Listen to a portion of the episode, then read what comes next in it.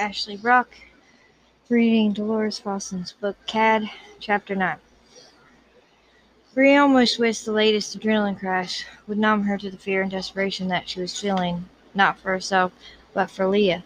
The situation wasn't getting any better, and judging from CAD's stark expression, he felt the same way. He sat across from her, his elbows on his knees and his face in his hands. I'm sorry, he repeated to her. He had no choice but to kill him. Bree knew that was true because she watched the nightmarish ordeal play out in front of her on the laptop screen. First, she'd been terrified that Cad, his brother, or one of the others would be killed. Then her terror had skyrocketed when the shooter took aim at the house. For a couple or five moments, Bree had thought he might shoot, that a bullet could tear through the walls and reach Leah. But Cad had made sure that didn't happen. The gunman hadn't even had time to pull the trigger again before Cad shot him and killed him. She watched that too while she held her baby close and prayed that nothing else bad would happen. Leah was okay, thank God, but the shooter hadn't been able to say anything before Cad got to him. No dying confession to clear his conscience, and that meant they were right back at square one. Well, almost. Cad's brother Grayson had arrived just minutes after the fatal shooting and immediately taken over the necessary mop up, mop up of an inevitable investigation. Grayson was pacing their suite while talking on the phone, and from what Bree could glean from the conversation, he was in one minutes of turning over the investigation to one of his deputies so he could leave for San Antonio. With Leah, of course. That was good. Bree kept reminding herself, however, this case good felt like something beyond bad. We're doing the right thing sending Leah with Grayson, she whispered. She tried to make it sound like a question, but it did. Anyway, she tried not to make it sound like a question, but it did anyway. She prayed she wasn't sending her baby from the frying pan into the fire. Cat eased down his hands, looked at her, then looked at Leah, who was in lap. Yeah, he no doubt knew something, knew everything Bree was feeling because he was feeling it too, he paused. I also need to make arrangements for you. Bree shook. Once Leah is away from the danger, what I'd really like is a showdown with whoever's responsible for this that sent another jolt of anger through her. She wanted to find this person fast and be the one to put them in jail, or do what Cat had done, end it with a bullet.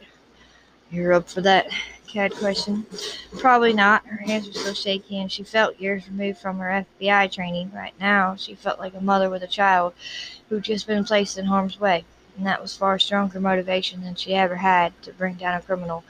Bree touched her daughter's cheek, and even though Leah's eyes were closed, she gave Bree one of those baby smiles. The feeling of warmth replaced the anger, but not determination for Bree to keep her safe. However, Leah wasn't the only person for her to concern about. Are you okay? she asked Cat. And before you give me a blanketed, I'm fine answer, I'd like the truth. Cat started. Stay quiet, Mom. Every Ever killed a man in the line of duty? Once. Cut and dry case of defending herself, just as Cat done. It doesn't get easier. Cad mumbled. Bree rubbed her arms and hoped that would help. Bree rubbed his arm and hoped that would help, but how could it? He done what he had to, but he also had to come to terms with taking a life. Yet something else they had in common, as if they needed more. Sometimes, like now, Bree felt that Cad and she were speeding head first, no helmets, into a brick wall. One of them or both would get hurt, but there didn't seem to be anything that would stop it. She didn't know whether to fight it or just save her energy and surrender. Grayson ended his call when he didn't make another one. Both Cadbury looked at him. But that shooter's name is Tim Kirk. Grayson's man. He worked as a security guard at the Fulbright Clinic during your undercover investigation. Maybe that's why he seemed familiar to Bree. Kirk's connected to one of our suspects, and she didn't include Coop in the list, despite what Anthony had told him during his visit to the ranch. He is, and he's also convicted, connected to the man who tried to kill you at the motel. Mason checked Kirk's cell, and yesterday morning he called the prepaid phone of the trigger man who turned up dead, Jason Paul. However, the last person he called was Anthony. Anthony, who accused Coop of wrongdoing, of course. That accusation hadn't gotten Anthony's name off their suspect list. Now he was at the top of it.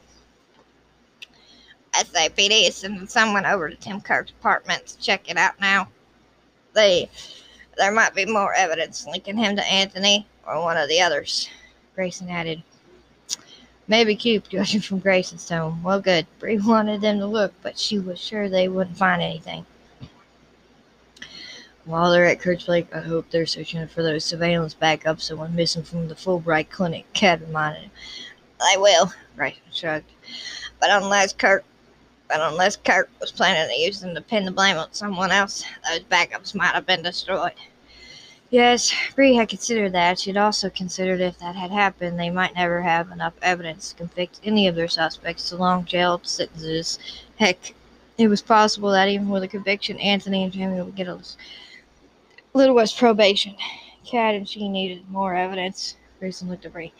Any luck remembering where you were held during your pregnancy? Because there might still be some evidence there we can use. Bree pushed her hair from her face and forced herself to think. It was a house in the country, which she already told him. High brick fence with guard dogs, Dobermans. She shook her head.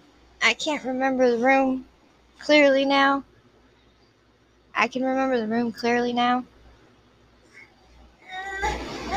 But I can't tell you what was past that fence. That disappointed Grayson try.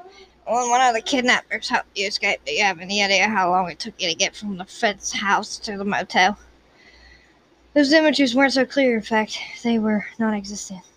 I don't have a clue about the time frame, but I do know we didn't go directly from the house to the treetop motel. Went to another hotel first. In Austin, I think. She gave me a heavy dose of drugs before we left.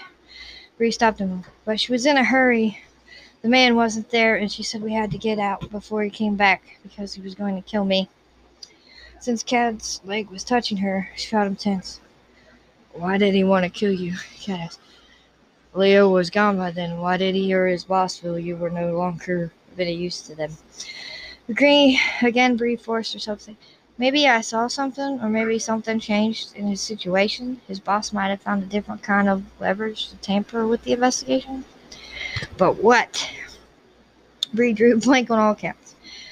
It sounds as if you were around the female kidnapper a lot. Jason commented. Any chance it was Jamie Greer? A good chance, Bree admitted. The height and bodybuilder match? Still, she had to shake her head. But she certainly didn't dress like Jamie. And the prosthetic mask was very good. I couldn't see any of her features behind it. Sure. Of course, the drugs probably helped with that. Hard to see a person's features when they're swimming when they're swimming in and out of focus. Keep trying to remember. Jason insisted after a nod. Checked the time and blew out a worry breath. McClellan, Anthony, and Jamie are on their way to my office, or they sure as heck better be. If not, I've warned them they'll all be arrested. Good. Maybe they would defy that order, and that would give them tossed in jail. Temporary stay was better than nothing. I need you to help Mason question them. Jason added his tension cat. Are you up to do it? Absolutely, Cat got this. Anthony accused Breed boss of being a dirty agent. Said he had a witness. Maybe he'll bring that witness with him. The brothers exchanged glances and were no doubt thinking she wasn't mentally or physically. Uh, Bree adjusted the baby to the crook of her arm and stood too. I'd like to get in on this. The brothers exchanged glances and were no doubt thinking she wasn't mentally or physically ready for this. She wasn't, but that wouldn't stop. When I hear what they have to say, it might help me remember where I was held captive. Grayson fine. Tape the interviews and follow the rules. If one of them is guilty, I don't want them slipping through the cracks on a technicality. Bree was still on the same page with that. Someone would pay for what had what had happened. Hopefully it wouldn't be Cad, her, or Leah. It's time. Grayson said, and with those two little words, Bree knew exactly what he meant. Cad did as well because he leaned over and kissed Leah's cheek. This won't be for long, he promised the baby in a whisper. Bree kissed her as well, but she didn't trust her voice to speak. Oh, mercy. This was much harder than she imagined it would be, something she hadn't thought possible. Is a any chance for making the drive with us? Grayson let them know, picked up the diaper bag, looked it over his shoulder, and then walked closer, waiting for Bree to hand Leah over. Bree gave her baby one last kiss. Cad did the same, and she easily into Grayson's waiting arms. I'll take good care of her. Grayson promised, and just like that, he hurried out of the room. Bree's heart went with him. Tears stung her eyes, and she blinked them back when Cad slipped his arm around her. Everything will be okay, he said. His voice clogged with emotion. He cleared her. And the sooner we question our suspects, the sooner we can maybe end this. So that Leah could come home. Well, come to the ranch anyway. It was her home, of course, but Bree knew that might change when Cad and she worked out some sort of custody arrangement. Let's go to the sheriff's office, he insisted, and with his arm still around her, he led her to the door where Grayson had just exited. Cad stopped, looked down at her, and opened his mouth, closed it, then shook his head. Later, he mumbled.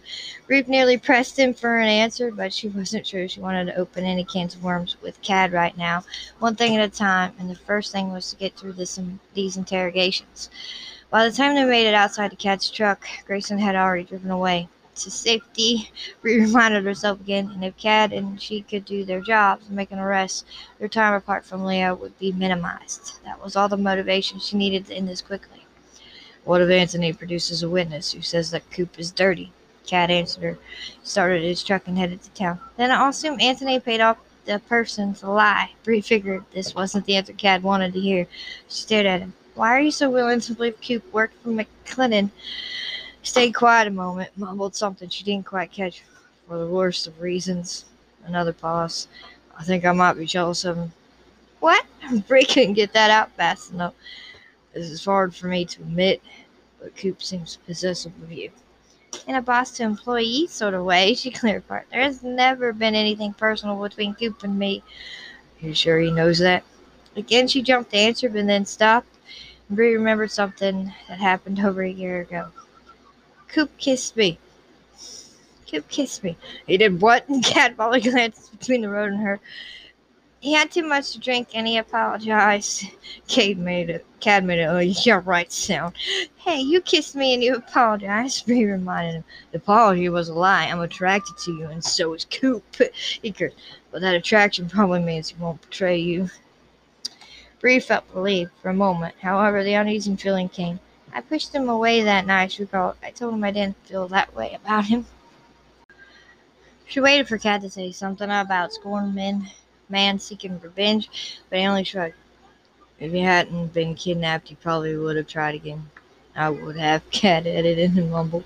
Him. Yes, he would have. If you hadn't, I would have, she confessed. And you think that pleases me? Think again. Despite the seriousness of the conversation, the corner of his mouth lifted. She got a hint of that killer smile once more. I just don't want you to think that the attraction I feel for you has anything to do with Leah. She'd been on the verge of smiling herself, but that stopped it. Bree shook her head.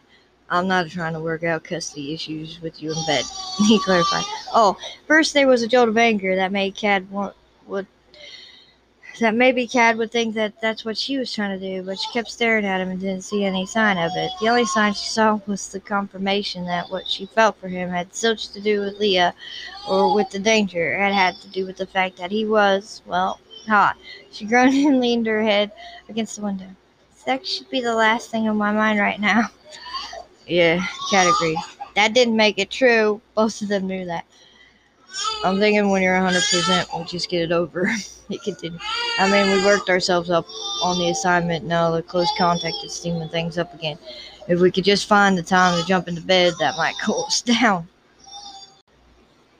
Her smile came anyway. Is that some kind of inv- invitation to your bed? oh, yes. Ed burst into that brick wall.